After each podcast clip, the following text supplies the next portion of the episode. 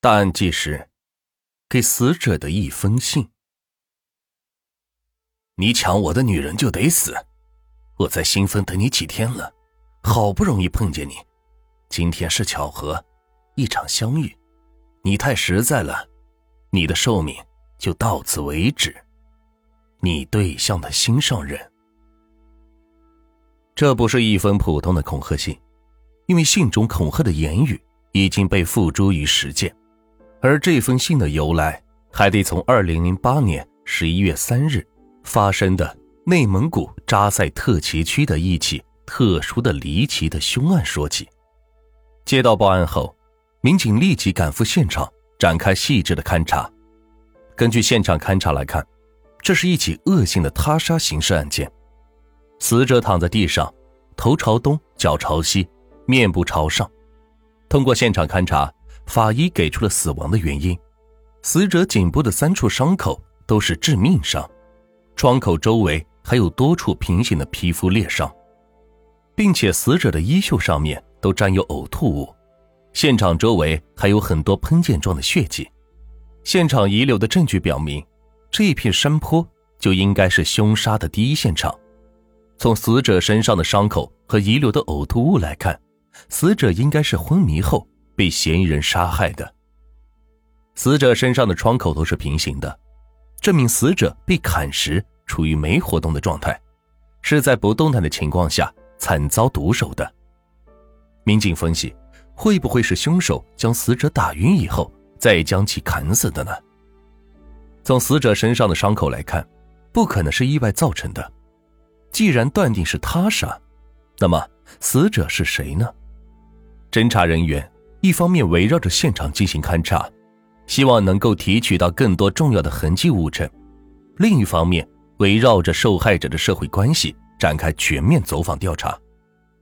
走访调查的民警很快就反馈回来了一条与死者有关的信息：三天之前，村里曾失踪了一个名叫做郭福的年轻男子。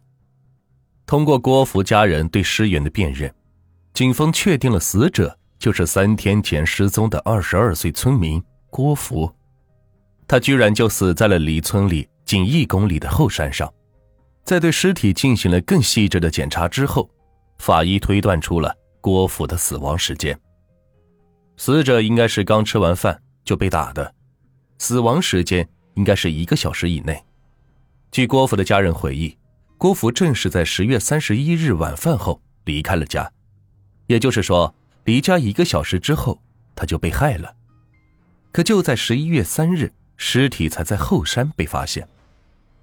在这三天的时间里，凶手可能早已经是逃之夭夭了。不过好在警方从现场找到了更重要的线索。通过现场勘查，民警在死者腰间发现了一个空的手机壳以及一封信。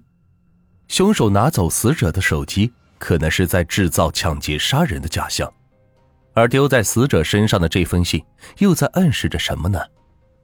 围绕着这封信进行分析，警方初步确定这是一起情杀案件。这封信错别字很多，语言表达能力也不好，分析写这封信的人文化水平应该不高。此时，侦查员已从郭福家人的口中得知，十一月三日应该是郭福换钟的日子。换钟就是一种订婚习俗，在当地。这个仪式仅次于结婚，是一个非常重要的日子。即男女双方定完亲事，男方要与媒人及亲友到达女方家送酒，称为换钟。换钟的男女在当地就等于是结了婚。郭福在这么一个重要的日子前失踪被害，而且身边还出现了一封如此内容的信，究竟是谁将他的订婚日变成了忌日呢？那么，郭福的死会不会与他这个即将订婚的女朋友王某有关系呢？侦查员很快就来到了这个本应该在今天与郭福定亲的女孩王某的家中。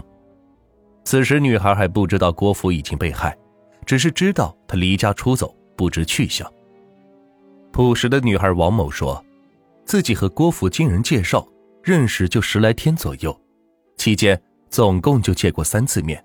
而且还告诉民警，自己在和郭福处对象之前没有处过别的男朋友，郭福是自己的第一任男朋友。通过和女孩聊天，侦查员没有发现任何异常。通过外围调查，一个从来没有谈过恋爱，而且与郭福仅认识九天、见面仅仅三次的女孩，应该与本案没有什么关系。从了解到的情况来看，王某在认识郭福之前没有交过男友。应该没有人因为嫉妒两人要订婚而杀害郭福。可就在此时，一位郭福要好的朋友马礼成提供给警方一个线索：郭福在王某之前还交过一个女朋友张某，两人是分手才三个月。于是警方派出两个调查小组，一组调查已经与郭福分手三个月之久的前女友张某。而另一组继续调查郭福失踪前后的详细情况。据家属反映，当天晚上郭福接了一个电话后就出去了，从此就再也没有回来。那么，这个电话是谁打来的呢？